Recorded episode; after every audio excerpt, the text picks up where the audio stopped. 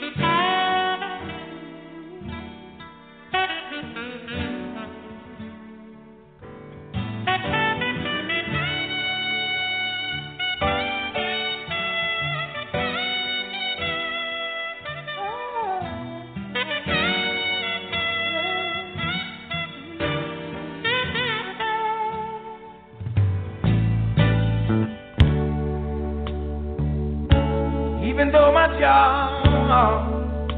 me all around the world.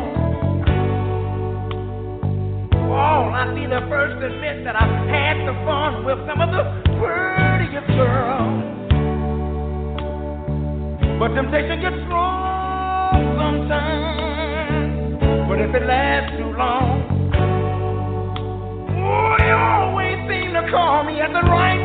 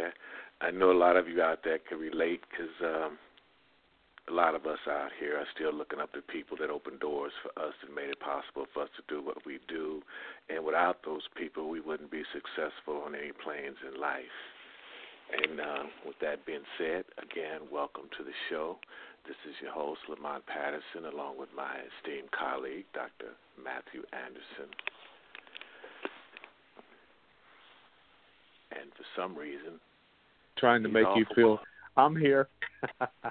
you started out with some words of wisdom today, man. That was good. That's good. Yeah, we we well, we all got to have somebody to help us out, or else we don't get any place. No, even though even though we think we're doing everything by ourselves and we can handle everything by ourselves, and in fact, that's not possible. No, it's not. Sure isn't. And that's a good topic for today, since we're talking about recovery. You know, trying to recover from addiction, and that's a nobody does that by themselves.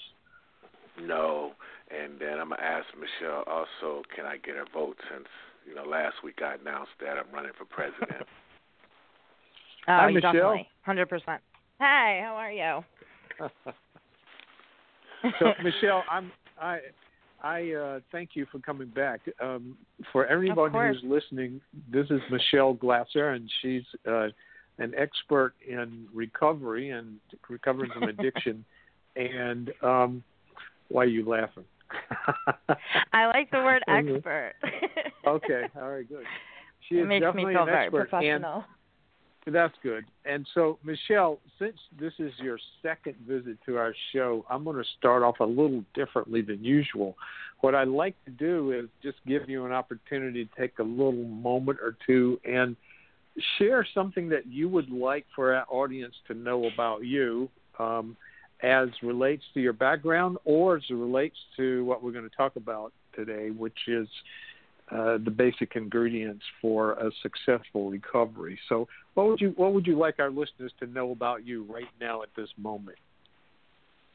Okay, well that's a good question. I I, I think that in life there's different paths that people take, and I have taken um, a very very long curvy path to get to where I can genuinely say that I'm completely fulfilled with what I do with my life and every aspect of it. Of course, that's taken me a long, long time, and I feel sometimes I play catch up a little bit with my life. But in order to get to the place I am today, I had to go through an enormous amount of you know back steps to get to the to be able to keep moving forward. So mm-hmm. I know addiction, recovery, every piece is not an individualized program and it's for each person to choose what they what works for you. I mean, there's no cookie cutter approach to this. For me, I do one thing, for someone else I can say something else, but had I not been through what I've gone through, there's no way I would be in this field to begin with at all and as passionate about it as I am. So I'm very Great. grateful to be able to give back a little bit. So, could you thank you, and could you tell us just Sure. briefly about uh, the center where you work? Yes. Okay. So I work for a company called American Addiction Centers. They have um, facilities, inpatient, outpatient, IOP, um, detoxes all over the United States. It's um, a publicly traded company that is um, really a real hub of who, where you know, if you use that name, basically you know you're going to get some excellent treatment. So I am very grateful to be working for this um, place. I, I fully our- support it, and I think it's wonderful.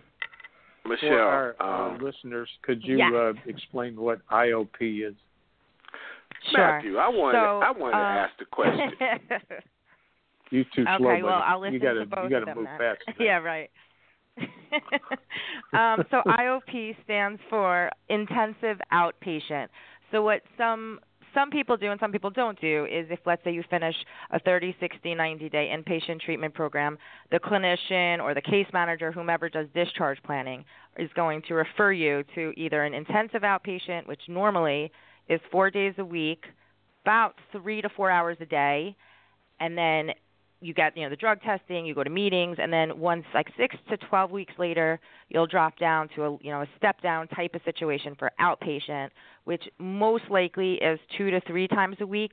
And on an outpatient level, some people can stay at that level for you know six months to a year, whatever makes you feel Mhm. like you're on solid footing. Okay. It's a Can I jump step in down, here? basically. Can, can I jump in here now with my question? Is it okay, yes, you Matthew? can. You can. I hope it's a brilliant question. A brilliant question. Oh, it's brilliant. It's brilliant to me. I don't know how it is to you, but it's Oh, brilliant no, to me. well, Let's go. Michele, when most people talk about uh, addiction, I just wanted you to kind of break that down a little bit because usually when people say addiction, they immediately go to drugs. But uh, Right. in my little uh, kindergarten education, it seemed like people could be addicted to alcohol, cigarettes, uh, food, whatever their little thing Mhm. is. Is that possible, or is when you Oh, speak totally. on addiction, Totally accurate. it's only on drugs? No, no, no, no, no, definitely not, definitely not. So there's something called process addiction, which, like, well, last time I did this, you said you thought you had a cough, like fine coffee addiction, that you thought you just really liked good coffee. So we like sort of went into detail about like that's not technically an addiction, but there's so many other. You're not going to have someone come into an inpatient substance abuse and alcohol treatment for, let's say, gambling or shopping um, food, sugar is definitely an addiction. There's um, just impulsive spending. I mean, there's you can basically be addicted to anything that you do addictively. However, what like sort of separates it between an addiction and dependence, let's say, is the actual like physical tolerance you have to it and the way it is affecting the rest of your life. So let's say you really, really like gambling and you're at a casino all day and all of a sudden you're gambling away, you know, mortgages of your house and you can't pay rent, or you are giving car keys in the middle of a poker game. That's affecting the rest of your life, which can make for serious, serious financial consequences. Henceforth, it doesn't have to just be the drugs that take you down. Anything will take you down is depending on how much you're doing it. But it's how you Okay. come back if you can recover. Yeah, you raised an interesting thing there too: de- dependency versus addiction. Right. Seem like there seem like there's a thin line right there. Very. It's it's it's you know it's not it is a thin line, but it's it technically in like the DSM, which is sort of like the like the psychological journal of like a diagnosis basically. So if someone is a, a physically addicted to heroin, for example, if they were to stop using the heroin or even like an opiate, a painkiller, something like that, their body would actually go into a physical withdrawal, which would require a medication and some sort of supervision at the medical level. If they're uh, detoxing from something like cocaine, there is no physical withdrawal from it, yet it is still a dependence. So there is a very, very fine line pending what the drug and or substance is. Gambling, you're not mm. going to have a physical withdrawal, but you're going to pay the consequences for a long time after. Damn, I can't. What is it? What's the current? But he's torturing me, Michele. Don't even, don't even go there. Okay. We have this whole thing about what we we both grew up calling it Vienna sausage, and I was in my early twenties before I realized oh, it's being God, pronounced yeah. the wrong way. It's Vienna sausage, but I didn't know that until okay, it was like 24 years old. Potato, Okay, potato. Only people in the South say potato. Vienna sausage. I said that until Oh, I my was goodness. 24 years old. Vienna sausage. I didn't eat it, but I yeah, I don't think I way. say that. It's it's Well, it in the same nicer. category. It's sort of like spam, you know. And I don't think you can get Oh. addicted to Vienna sausage. Probably not. So I I have a big question I wanted to ask, and and uh, a couple of them, but this one is I'm really interested in the subject of who fails at recovery and why you think people fail at it. mhm. Okay. You want, I, I know we're I talking about a lot, a high percentage yeah. of people here. very, very, very high.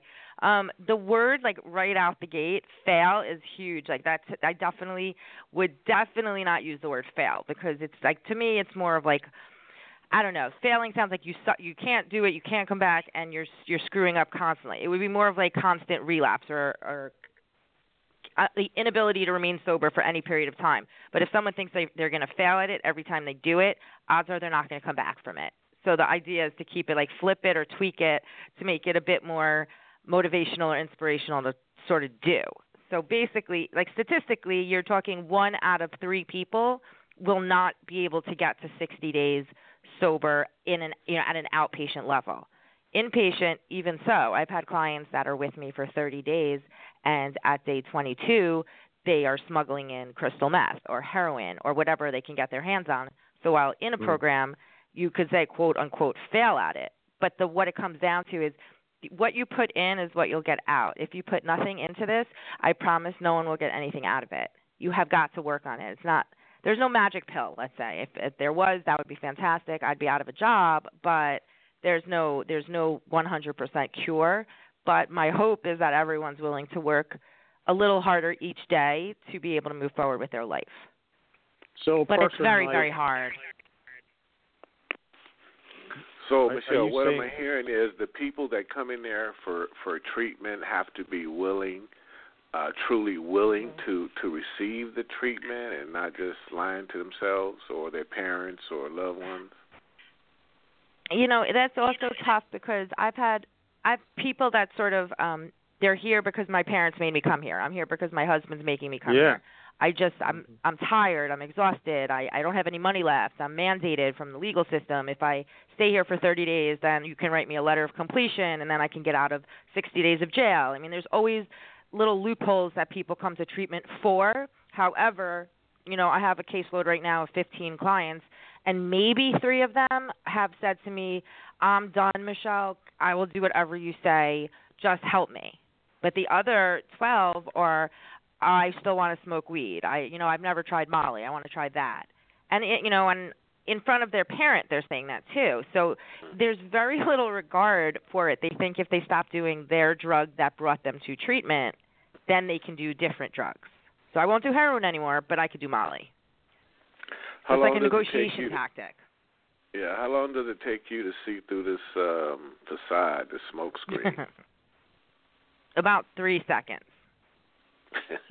It's very easy to see. It's it's very very easy. They you know what people think they're like super suave at this and you know I've been I've been where they are so I sort of it just makes no sense to me. If you've walked through the gates of hell with addiction and been able to come out like a rock star, you're going to be able to call people on their bullshit. So that's a blessing good. and a curse for my clients. Right. Very well stated, though. I knew he would you. like that line. I knew he would just love that. I, as soon as it came out of your mouth, I thought he's going to love that one. He's going to love it. I've got a lot more where that came from. Well, great would you minds think alike, Matthew. It must right. be. It must be. Yes. hmm So, would you say that most people, the vast majority, arrive in recovery with a lot of resistance and an attitude of maybe I don't belong here and I'm not like these people and they're Mhm. different from me and they're more screwed up than I am, kind of thing? Totally. So you have different. It sounds funny. There's almost like a hierarchy of people with, let's say, attachment to their drugs. So if someone is an alcoholic but never touched cocaine or heroin, somehow they're not as bad because alcohol is legal. If you have a cannabis or a weed person, they're well, it's legal in Colorado, so it's not like I'm shooting up weed. Um, it's not that bad. Or you have the coke Mhm. person who says, "Well, I never shot up coke. I never smoked it. I'm only snorting it." Vice versa. I mean, you Mm. can even do it heroin on heroin. I'm only snorting it. I'm not shooting it. So it's, it's you know it's basically minimi- minimizing exactly what the point is, which is basically anything that's going to affect any part of your life. I don't care what it is. It could be obsession with collecting dolls made of, you know, that look like pigs. I mean, it could be anything. Beanie Baby obsession, all that stuff. If it alters the course of your life and you have consequences for it, you have got to process it and be able to move forward. It makes no difference. So yes, the biggest one is the alcoholic who doesn't think they're as bad because it's not drugs because that's a, that's illegal. Hmm. But it's a tough one. That's a definite tough one. So the three people that you were talking about, three out of fifteen who think, okay, I'll do Mhm. whatever it takes. Did they have a higher possibility of of staying in recovery and, and going through the program and then having a, a sober uh, and clean life afterwards? Would you say? I mean, that might be an obvious You- question, but I'm interested. No, no, no, no. It's actually it's going to be it's funny because it's actually the opposite. So what you are going to expect me to say is that they're going to thrive and this they're going to work their ass off and make this happen. These three are the people that I absolutely call I like nickname them all Captain Recovery. So they come in, you know, I'm going to do this like super it's a superhero status. I'm going to kick this ass. I'm going to do all this, and I'm going to be fantastic. And those people that come out the gate like that are the easiest to fall because they're giving away. Oh, I'll Okay. help this person with that, that, but they don't work on themselves. That the ones that I actually think are the highest success rate are the ones that are resistant because they get their At holy first. shit moment when they're here. They're Yeah. resistant at first. It's really very interesting. Very, very. The ones that are resistant and not sure if they actually want to do this are the ones that have the higher percentage of actually doing it okay. because they find out more about themselves through the process. But I'm not really addicted. I could quit anytime I get ready. yeah, that's what they all say, but they don't. I know. It's it's tough. I know. Michele, would you say that there, uh, when it comes to marijuana, that there's a, um, a withdrawal from that? Well, there's no physical. There's no physical withdrawal from um marijuana, but again, it comes down to how much are you using. It it with any drug, again, same thing, but with weed especially, there are there's no like let's say research studies on the long-term effects of cannabis use because Okay. there's no one at this point willing to test it, I guess. But when push comes to shove, I've had an enormous amount of clients that their drug of choice is heroin, their drug of choice is cocaine, but when they leave treatments, the first thing they do is weed. So they'll smoke weed Mm. and then it doesn't do to them what they actually want, so then they do enough weed to lower their inhibitions to get what they want. So weed would be more of like a gateway drug. But for some people, they don't buy it. They won't. They'll just say, "Nope, I'm fine. It doesn't do anything. I have anxiety. It helps me with it, or I need help sleeping, so I'll do it before I go to sleep." But yet, they're sitting in front of me in a treatment. So somewhere down the line, it's not. You know, what what they're using it for is not working. Right. Yeah, it's it's this weed is a tough one for especially for clinicians because try convincing them they can't do it when all of a sudden it's becoming legal all the time. It's a tough there. It's a tough one right now, especially with younger people. Is there a uh, a trend in the re- in the professional recovery community about a, a point of view about whether or not marijuana should be legalized? I mean, in the, the like therapeutically, it's better to take like a Switzerland type of stance, be, be totally neutral. I know some places in Florida that are completely abstinence free from all drugs, and then now all of a sudden they're popping up some places or sober livings or even IOPs that um, are okay with cannabis use. That they don't think it's that bad. So all of a sudden, once that gets put into a newspaper or something, all the clients are, well, I want to go here because you can use weed, mm-hmm. you can smoke weed when you're here. This doesn't it doesn't help. It doesn't help to say this one's okay, that's not. This is because guess what's going to happen? All of a sudden, they're going to start cutting, you know, fentanyl in weed. They'll, they'll, you don't know that is what you're smoking is exact. Oh, it's an herb, but you don't know. You didn't pick it from the ground yourself, so we don't know if it was cut with anything.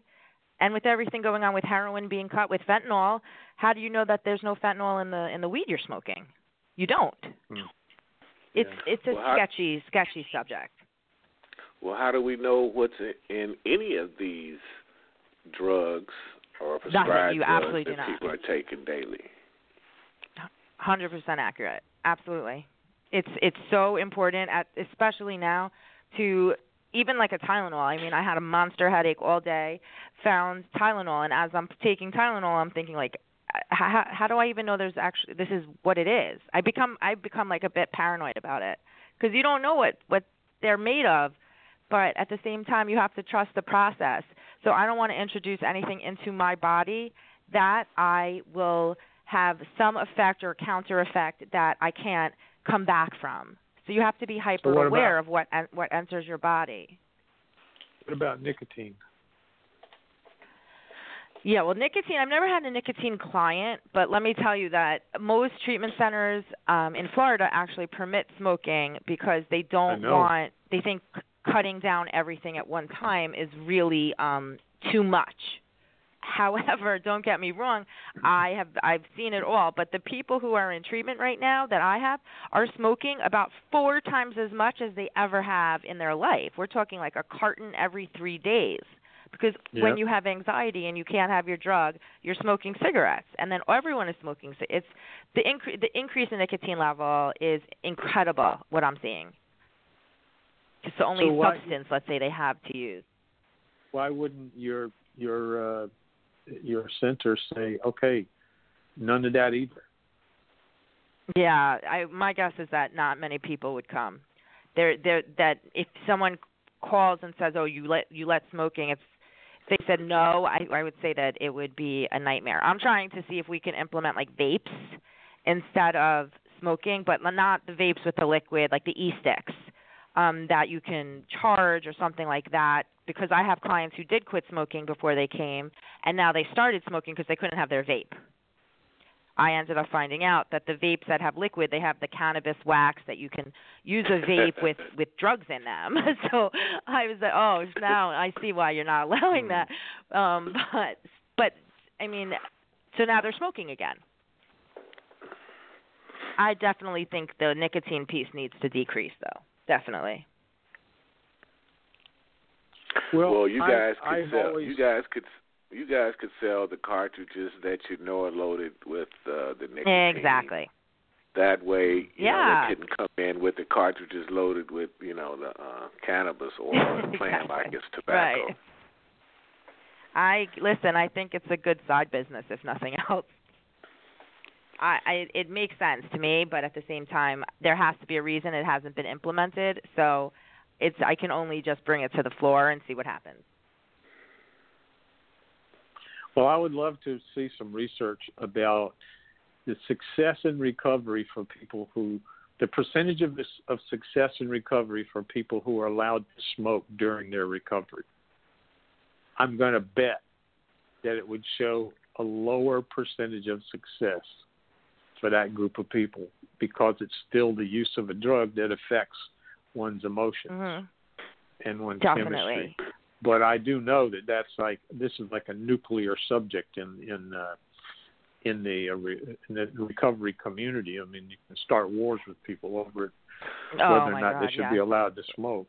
That's why I thought I'd bring it up just to be a little provocative. Here. Yeah, it's you a. know, I don't want to get you in trouble. It's a big subject. No, no, no. It's a big it's a big deal to a lot of people, but then once again, it depends what kind of treatment you're in cuz where I am, they have the clinical building and then the residence. So they tra- you know, they travel by van from the residence to clinical every day. Any other treatment that's I call it a one-stop shop where clinical and the residence is at the same facility, you may not be outside as much. So because you're not outside as much, then you're not going to be smoking as much. This year you're outside there. You know, it's treated more like a sober living IOP with you know a full day of of clinical of clinical groups. So it's a bit of a different dynamic. So I I don't remember if we spoke about fentanyl last time we were talking or not, but I know that you Mhm. brought it up just a moment ago. Could you talk about it a little bit and what's going on with that? Yeah, I mean, fent- to me, fentanyl is just the absolute scariest thing in the entire world. It's fentanyl, and then also right now in Delray Beach, it's carfentanil, which at this point, uh, first responders have to put on two pairs of latex gloves to touch a person who potentially overdosed from heroin because if um, a size of uh, one grain of salt touches the skin of the person trying to help them, that can be toxic for the person that's helping them. Hmm.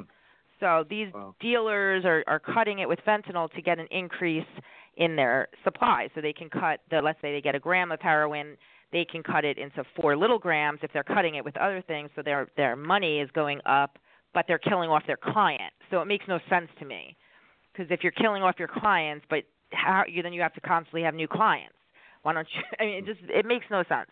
Fentanyl is deadly. It's absolutely deadly. And at this point, if anyone is to put a drug in their body, heroin, coke, anything otherwise, and know that there's a possibility there's fentanyl in it, to me, it's like an unconscious or subconscious death wish. Because you Yeah. don't come back from that. You Hmm. really don't. It is very scary. Or are deaths going up from it around here? Oh my goodness, Del- so Delray? so much. Delray, pa- uh, West Palm Beach, and also in New York and Long Island. Um, I want to say in like the South Shore area, there's a huge, huge um, increase in heroin use. And there was another, there's another place that it was tremendous, like West Virginia and Virginia. All of a sudden, they're popping up these different states that you just, it's just so sad. At Baltimore, Maryland, huge, huge in Maryland as well. Just awful, awful.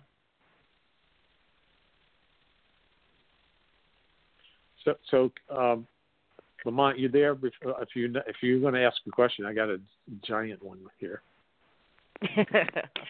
Well, you can ask yours, but I was still stuck on the on the um, tobacco thing where that line. Yeah, go back to that. A, a, a Let's go back to that one first.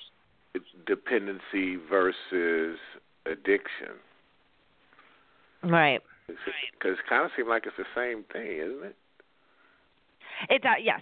So that's that. That is where like my problem lies with all of it. It's the, it's it's sort of giving this like a mixed message of this is okay, but is, this isn't, and where are the rules and how we know what is okay and what isn't.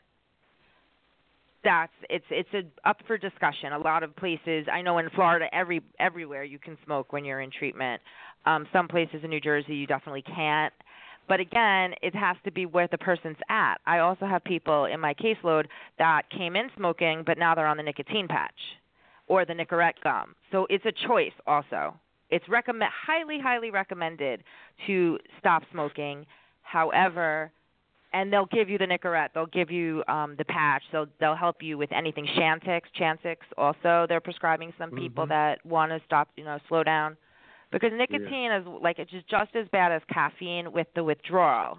You got those awful headaches, the increase um, decrease in metabolism. You're going to gain weight a bit faster, and you're already dealing with a truckload of emotions. That if you can cut it a little bit, that that's progress. During during your treatment process, or I guess in your screening process to bring in a client, uh, in that, do you talk to these potential clients to find out or get into their life, get into their head to see what's troubling them, or if they have any things that's going on in their life that causes them to to want to smoke excess, excessively or uh, want to do drugs? Do you get into that at all? Yeah, I mean in the well in the admissions process, um, before they even you know even enter treatment you're dealing with basically an admissions coordinator that's going to read like boilerplate type of assessments but has no clinical background so they can ask the questions and then when i know i've been assigned a certain client before i even meet with the client i will look into the file and see what they said in the assessment to see which direction i would go or what where i can sort of dive into a bit however with nicotine especially if you even say to someone you know, you know, I know you're stopping heroin, and we're gonna try and wean you off um your sleep meds, and you'll go straight on like melatonin or something, and maybe you'll get the Suboxone. And oh, you know, the cherry on top is you can't smoke also. For some reason, the second you say you can't smoke cigarettes, that's the breaking point. They're up, no way, I'm out. And people have left over that and I also have success stories where people actually quit everything. They they don't drink coffee, they exercise more and if they're willing to work on the decrease of nicotine level, I have a million things I can help them do for that. But the biggest thing my job basically for 30 days is let's, you know, tackle every trauma, every issue that made you use nicotine and drugs in the first place. So when you leave you don't feel that you have to go back to that. And that's really it's a lot to take care of in 30 days if you think about it. Especially yeah, it with the detox process. It's a lot. Yeah. Well do people stay longer than that where you are yes definitely. I have a client i have two clients actually. One's going to be with me 90 days. I have another 60 days.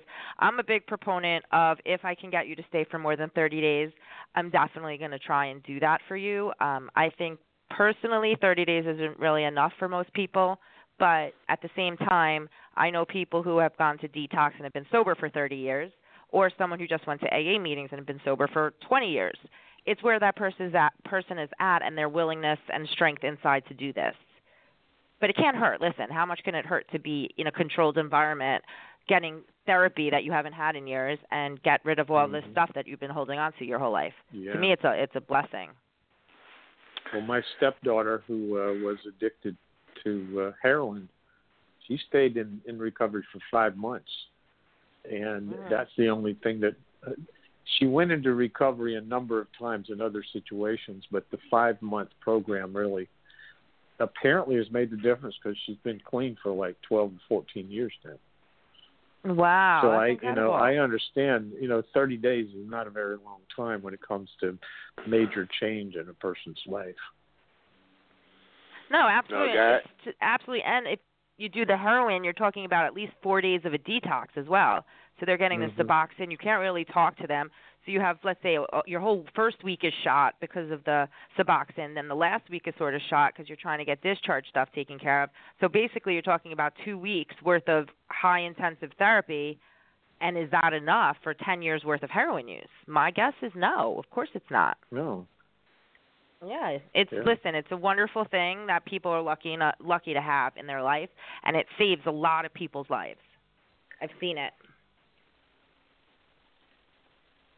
You you're talking about long term recovery program, right? Long term sobriety, yes. Yeah. Uh-huh. I think it's it's amazing if it's the right program because if you have someone miserable for X amount of months, the first thing they're going to want to do when they get out is use. But if you have a oh, yeah. legitimate therapist trying and working hard with you and going along with you on the ride, then you know there's nowhere else to go but forward. It's the support system that's behind you that helps you. It's critical. Critical. So I have a question. I know it's going to sound political, but really I'm curious about the the real answer to this. And the question is, okay. if we build if we build this giant wall across the southern part of this country, is that going to make any difference whatsoever to drug problems in the country? No. Nope. Definitely not. nope. and the reason would be I, no. The reason being that besides the fact that I I absolutely love you know doing what I do in the substance abuse world clinically. I'm also a crazy talking about like at being addicted to television shows. I am obsessed with like drug drugs Inc. and these crime type of TV shows, the documentaries about the drugs and how they're now getting into this country and out of this country and all this stuff. And believe it or Mm-hmm. not, like most of the drugs are not. It's not about this wall. It's not even about that. The the methods and the madness that they get this in is just incredible to me. I mean, there's submarines and oh my God! I said this wall. It, please, this wall's a joke in, in terms of drug use. No. We're going to I blame mean, it, it sounds- on the, it- we're gonna blame it on Mexico for the naive people. Yeah, all right. Yeah, you could do that, but I mean, you're not even getting good drugs out of Mexico. That's not even where the good stuff's from. No, that's what I'm saying. Where's the that's good what stuff I'm saying, coming Michele. from? A lot Yeah, of the, a lot of the naive no people sense. think it's Mexico. yeah. But drugs come from all not over Mexico, the world everyone. in this country. exactly. so, So- the wall so will not many help other areas. Matthew. What? No, I don't even know. I think the only way it'll help is if you just put a bubble around yourself or bring a wall around yourself because you're the one who's not, you know, it doesn't matter where the wall is. It'll come in another way. It's the person's motivation to say no when it's when it's handed to them or when they're thinking about using it's going to be that person having the ability to be, you know what? I don't need that anymore. I'm going to go do X, Y, or Z, but no thanks kind of thing. Doesn't matter where the Don't wall be- is. And don't Well, be blaming I- our uh, I- military either. I'm not No, surprised definitely about not. what either one of you said. That's that's sort of my thinking about it. But I, I had to ask in case there's somebody out there that you know needed to be schooled on that subject. So Yeah, no. is, is there is there any thinking in in, in general thinking in recovery community about you know long term solutions to to drug to you know to what drugs are doing to so many of us because this is a major epidemic kind of problem. It's yeah, and it's getting worse, unfortunately. Well, the, I mean the the easy, not easy, but if you wanted to, someone with let's say opiates. I know a lot of people who are on Suboxone maintenance or methadone maintenance. Then there's like the Vivitrol shot, which you get it once every four to six weeks, which is an opiate blocker. So even if the person was to do heroin or was to take pills, it would have no effect on them. So the the I guess the school of thought is that if it's an opiate blocker, they won't get high from the opiate. Now I challenge that with if they know that they can't do opiates because they took a Vivitrol ch- shot, but they want to get high, guess what they're going to do? They're going to do a drug Not- that's not an opiate. They're going to do the uh, cocaine, the crystal meth, the Adderall. They're going to do all the stuff that will work on them. So to me, it's a waste unless you're willing to do to stop all drugs. So Antabuse mm-hmm. for alcohol. Guess what they do? They do coke, or they stop Antabuse three days before they want to drink. I mean, let's be real. You're that's that's your quick fix, which to me is complete BS. The the biggest thing that you're going to have to do for long term, unfortunately unfortunately, is self control. You have to be able to say no. It's you have to not listen i people i know have wanted oh i could use a drink right now. Oh i could use you know i mean i don't know anyone's oh i could use a line of coke or i can go shoot i mean you don't really hear that that often. However when there is that high risk impulsive type thought instead of reaching for your dealer's number walking to the liquor store whatever you're doing if you pick up the phone and call someone else that can help you if you've in, you know put yourself into a community of sober support systems then guess what? Those people can help you like off the ledge a little bit. But it's about Mhm. the person actually doing the work. And that's what people are scared of is it's in their control. So what if they screw up? Like the fail thing that you were saying. What if i suck at life sober? What if life is boring sober? What if i have no fun? What do i do with all this free time you have to be able to answer those questions before I will let my clients discharge. It's I it's one. very it's a simple pro. Yeah, go ahead. How, no, I didn't mean to cut you off. I'm so sorry. Um, I forgot what I was going to say. I have I have to use my brain when it's working. Um, what would a family do? What would a family do if they have a family member that's in denial?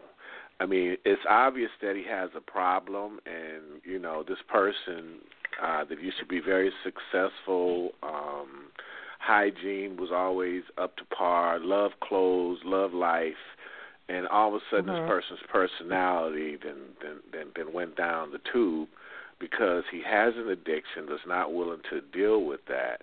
Uh, what does how does how does a family make this person really really come to grips that he has a problem and he's not the person that he used to be? Well, again, this is where there's like that thin line again. So basically, you can go like a pretty aggressive approach would be like an intervention of some sort. I've seen them work. I've also seen them backfire really, really quickly. There's the whole, you know, this is your life situation where you sort of put it out there. This is what we are used to seeing. What's going on with you? But when push comes to shove, if no, if that individual is not willing to listen to it, there's absolutely nothing the family member can do except for say, you know what, maybe you need to get into a, a treatment program. And at that point, if it's really downhill from that, odds are you're going to need an inpatient because the odds of them showing up every day for outpatient is very, very limited. There's no way they'll do that but it's very hard. It's very hard to convince somebody that there's something wrong with them when they truly, truly believe nothing is. And that's How where they- basically I come in. How do they do an inpatient if the person's in denial? That's what the whole idea is. If you can get the person, I mean, this is how I do it. You know, there's very different pers- like visions on this. I think if I can get that person in my office, I can convince them that they need to stay. But and I've had listen, addicts routine are very very smart, very very clever, very manipulative. Um it's just they you don't use it in like if you just tweak the direction of your use basically you could be a very awesome intelligent person and be a productive member of society but something else is going on and i've said this to every Mhm. single one of my clients it doesn't matter when you pick up the drug my issue is what happened before the relapse type behaviors to and Right. have you use the end result of picking up picking up is the end Okay. result of relapse behaviors Okay. So I, want to I want to make sure before we finish today that you talk a little bit about enabling. Um, if you could Okay. um, give us Sure. uh, your definition of what enabling means, because I'm I have a number of clients that uh, struggle Mhm. with that with with their own family members, and I'm really interested in if you could talk about it a little bit. Okay, so I mean, it, it's also going to depend. Enabling will depend on the the relationship to the person. So with a, a kid, so if it's a parent to a child, an enabling situation would be um, that it's that whole. I mean, I always said this in the past. It's the um, like the Barry Manilow, Bar, Barry Manilow song, like I can't smile without you. It's like the codependency theme song, basically. So when you're sad, I'm sad. You will take their problems. I, I'll take this over. I wish you didn't have to deal with it. They give you money. They don't give you the the consequence the hit the rock bottom that you have to hit to be able to realize that you need help so an enabling parent let's say could be driving you. I've had this actually right now. I have a parent who saw his kid being um starting to get dope sick from heroin withdrawal and the mom actually drove him to the dealer's house to pick up the drug because she knew he needed to get it but she didn't want him to drive. That's completely enabling. Or the the parent who gives a hundred dollars and says just go you know go have a good night but don't get messed up and if you do get don't worry i'll take care of it. Or they get arrested for a dui they bat they bail them out. Whatever it is it's you're always there's no consequence. An enabler gives the person no legit consequence. And sometimes people need that. They need to fall. Enabling Well, is not for I- you parents know, though. I have a I have a woman that I've worked with over over a couple of years, and her son who's in the early twenties lives in her house, and he periodically picks up and and goes on binges. And I I've said to her, you know, you wouldn't consider throwing him out, and she said I could never do that. And my son, Yeah, I'm afraid he'd most- get I'm yeah. afraid he'd be on the street and he would die. I mean, Right. Most people also think that too. Yeah. And I've had clients that- who that know their parents. I I have a client right now actually who she was supposed to be with me for 90 days and she's just had it. I want to get out. I want to get out. But she their parents prepaid for the 90 days, so she's already over 60. They're not going to get refunded. And I said to the mother, you know what? You need to say if you don't finish 90 days, I'm done. You're done with it. You have got to let her realize that this is it and the the child well, not the child the, the the client's answer to me was my mom may say that but she'll never follow through with it so she can tell me she's going to cut me off but there's no way she will so i can say whatever i want because she doesn't have the guts to cut me off i know that she said that and i know the what the mom said and then i know what the end result was which the mom won't cut her off i know she won't so that hmm. they the person also knows the that that it's a bullshit kind of consequence. How does that person ever go into rec- true recovery if they've got a parent that enabling with no meaningful consequences? What what do you do with that? It, yeah. Unfortunately, it's it's going to be a trial and error type situation where I hope you can hope for the best. I hope this client has gotten as not as many tools as I've been able to give her, but she also knows there's always a plan B there's always a plan B. My whole like idea of all that is make plan A work. Don't don't always fall back on that. You don't want to be on like this financial leash with your parents all the time where you can't go left because they're not buying it. You know something like that. It's very hard to be independent and an active drug addict at the same time. Very hard. But sometimes you have to some... pull pull the cord a little bit what's wrong with some of these super educated people? Because I have some friends. The mother, the mother was a high school teacher, very educated woman. Her son was actually a, a really good friend of mine, who just happens to be deceased now, who graduated from Morehouse University. A brilliant guy, brilliant mind, but his his addiction was with with PCP. And his mother actually told me that she would rather her son get high at home than out in the streets. And I couldn't understand that coming from a parent, period. Why would you rather your son get high at all? Ultimately, right. this drug ended up ultimately this drug ended up taking this boy's life because he got in his car high and um oh, you know gosh. ran it and ran it and ran into a telephone pole. So I I just never understood that. But this woman told me she would rather her son, you know, get high at home than out in the street somewhere. Mm-hmm. So she was enabling him big time. Because I'm like, I, that was just she strange was. for me to come she from was a scared parent. If, she was scared, right? Um, from a parent, it honestly, I've heard that like a million, million times. I would rather him get high home because I know where he is. And if he's out, I don't know if what if something happened and I can't I can't get to him or he's in an alley by himself freezing, and I the parent would let the client get um get high in the house. She does. I'm not a promoting of it. I'm definitely not promoting it, but at least I know if something happens, I'm here. And I said, but then it's sort of a double-edged sword there, where how do you expect the person to stop if you're co-signing it? You're saying, just don't do it out of the house, but it's good here. It gives you no incentive to stop using at all, especially a PCP. My God, I mean, talk about a hallucinogenic that hmm. really will knock you on your ass. Yeah. And that's scary. Well, really opinion. scary I stuff. Have a, I have an opinion about that kind of parent, and I'm curious about what you'll say about this, Michele. But I'm I, I'm of the opinion that that kind of parent that we're talking about right now is ultimately more concerned about themselves and their own well-being mm-hmm. than their child's, and that they don't want to feel bad, so they won't put the child in a bad situation. Uh, they won't have a real consequence because they don't want to deal with their own feelings. And I'm that's wondering a good what you point. think I, about that. I think that's a, it's definitely a valid point. I think there's a lot of different um, methodologies to that. For one, I think that a parent it may it, it could be like a because let's say if they're uh, I'll go cocaine here. So a social norm that well my you're not going to tell your friends or it's not going to look good on you as a parent if people know that your kid is a cokehead or a heroin addict.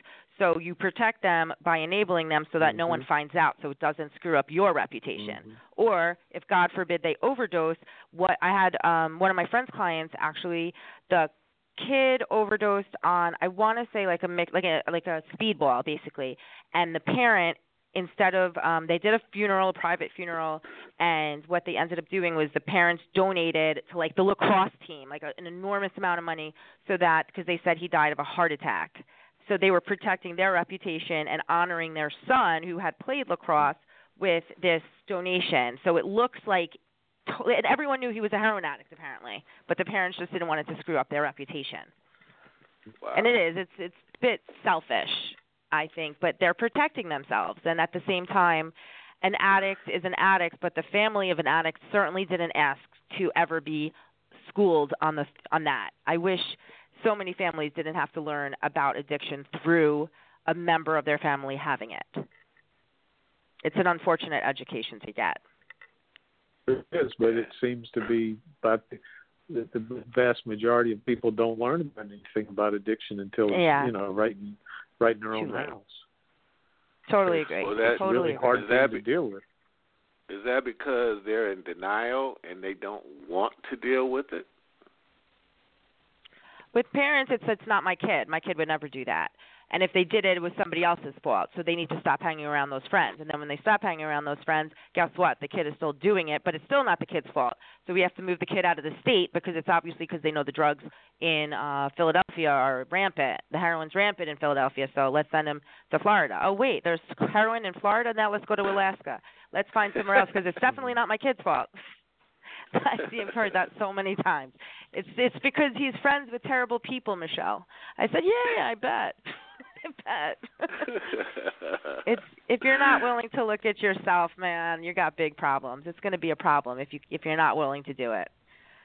But let me tell you, it's very hard work. You need to be an enormously strong person to battle addiction and battle remission and battle recovery. And a lot of people don't get credit for the amount of work they do put into it because it's very, very hard. You're really diving into your past and future goals and how you're going to accomplish it. it it's it's tough. It's tough. I went cold turkey in one in one in one day. The first time I burnt my shirt with a seed from some weed. I uh, just went cold turkey. Yeah. Shirts cost too much. Did you like 60, the shirt? $70. Yeah, I was gonna uh, say you like the shirt. absolutely. I burn burn. Hey, look, and you got one of them little seed, one of them little seed burns, you know, right in the middle of the shirt, way up high. I mean, you really couldn't lie and say uh, you spilled food. You couldn't spill food on it or something. No. Definitely not. But anyway, I mean, you could wear like a sweater wrapped around your shoulder to go like a bit preppy, but probably not the way to go. hey, look, Michele, but but like you said, pe- people that know know. you know, people yeah, that know, of course, they of know. Course. Like, oh, that looks like a seed burn. Yeah, it's yeah, too you're a perfectly weed round. guy. You're a weed so that's guy, all yeah? it took. For, hey, look, that's all it took for me. You know, it made me quit. I couldn't well, I afford think to that's keep buying wonderful. shirts. I Yeah, never heard anything go. like that in my whole life. You need to quit lying. You are You need to quit Oh, lying. my God. you telling me that you have an addiction to how you look is more important than the addiction to this thing you were smoking, right? You gotta look Absolutely. just Uh, yeah, it Don't sounds that way. anything get yeah, there you go. What do you Man. call that? or you could just not wear the expensive shirt. Oh no, no, no! That would never. Uh, do. no, yeah, that's not what I gonna thought. happen. No, that's, that's what I figured. Wait a minute. Oh boy. Uh, that would be terrible, right? Yeah. yeah, of course. Well you could you could just get an old ratty t shirt and, and smoke in the t shirt Right. and you know No, but no, you no. See what I don't know, you probably don't have an old ratty t shirt. no. it's probably I- better I just try- to not smoke the weed. Yeah, that was that. That was easy. You can keep you keep it up. I mean? yeah. But see, now I heard a new rumor these days. Cause see, I I don't really know. I'm just telling, talking about stuff I I read and hear about. I heard this new weed don't even have seeds. oh, really? No, like a hybrid, I guess. I have no idea. Yeah. I haven't done my research and development in a very long time. No seeds. Not, Well, I, Yeah, I that doesn't make Lamont, much sense. The only place, Lamont, the only place you're going to know what's in your weed is if you grow it in your backyard. That's very, very true. You know, yeah. you can't do that in California yet, can you? You can't grow. Oh, your own? most definitely. Oh, most definitely. I think Colorado as well. Yeah, most definitely Wait, in did you- California, boy. The marijuana business, the cannabis business is booming out here.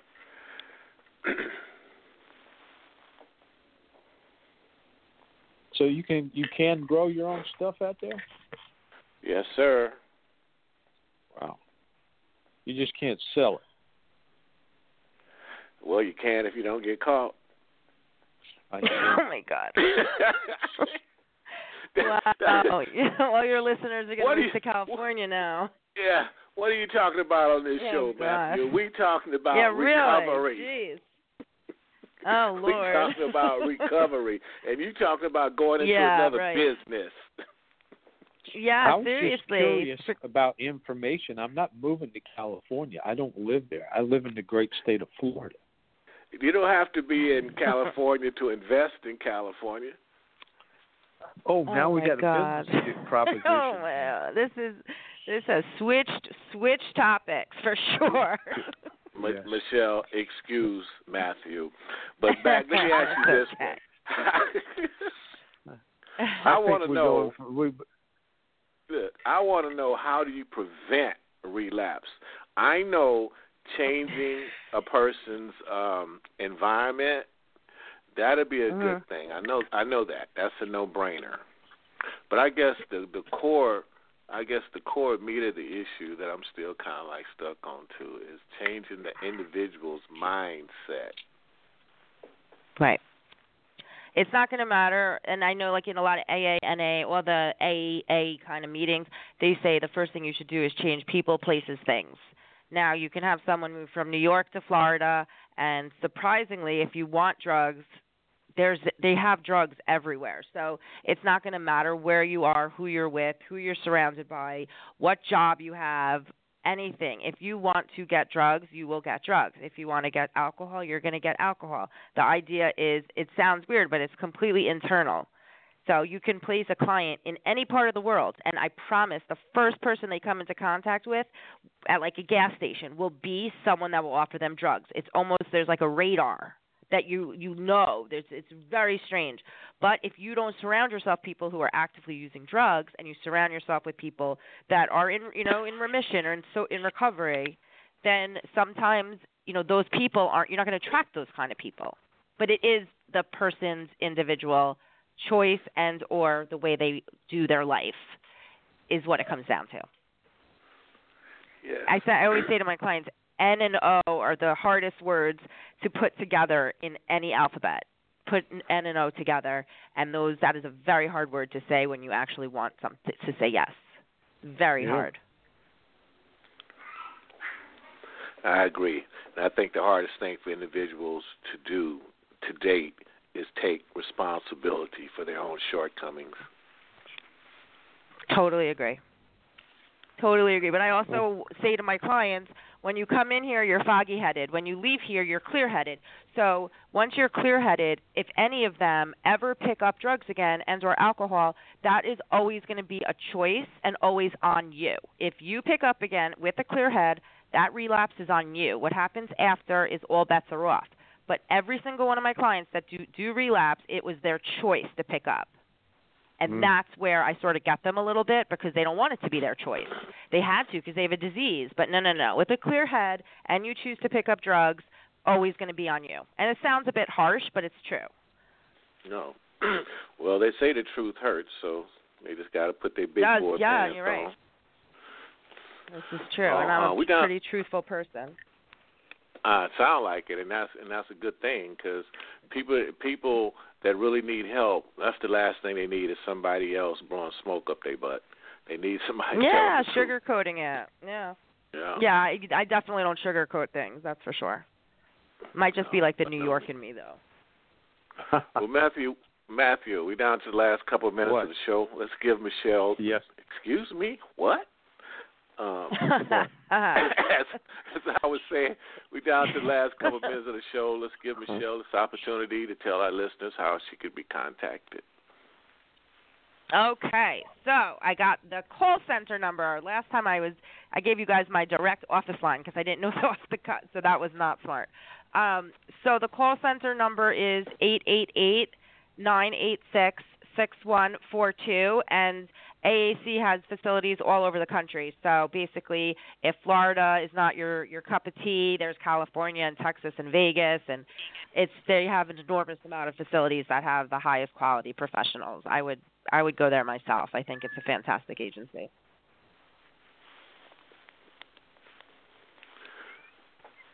That's great, great. We definitely want to thank you again, uh, Michele, for taking the time My out to pleasure. come spend some time with us and and enlightening us with some of these issues. Thank you. Because a lot of us No, I think A lot it's of been are- very, very information rich and very down to earth, pragmatic, useful information. And I hope anyone listening is going to maybe listen to this more than once. It's great information, Michele. Thank you so much for being with us. Oh, it's my pleasure, guys. Thank you, thank you, thank you to help remove this fog from uh, a lot of our eyes about this issue. Absolutely. Good. All right. Yeah, fun. those like jo-. Yes, for those who joined us late, the show will be available worldwide in the next couple of minutes. Um, you could always get it on worldmovement.com, um, our website, and wherever you get your podcasts from iTunes, um, Spotify, um, wherever you hear it, wherever you get your stuff, it's available. And thanks again for joining us. Matthew and I will see you next week, same time. Absolutely. Absolutely. Have a great weekend.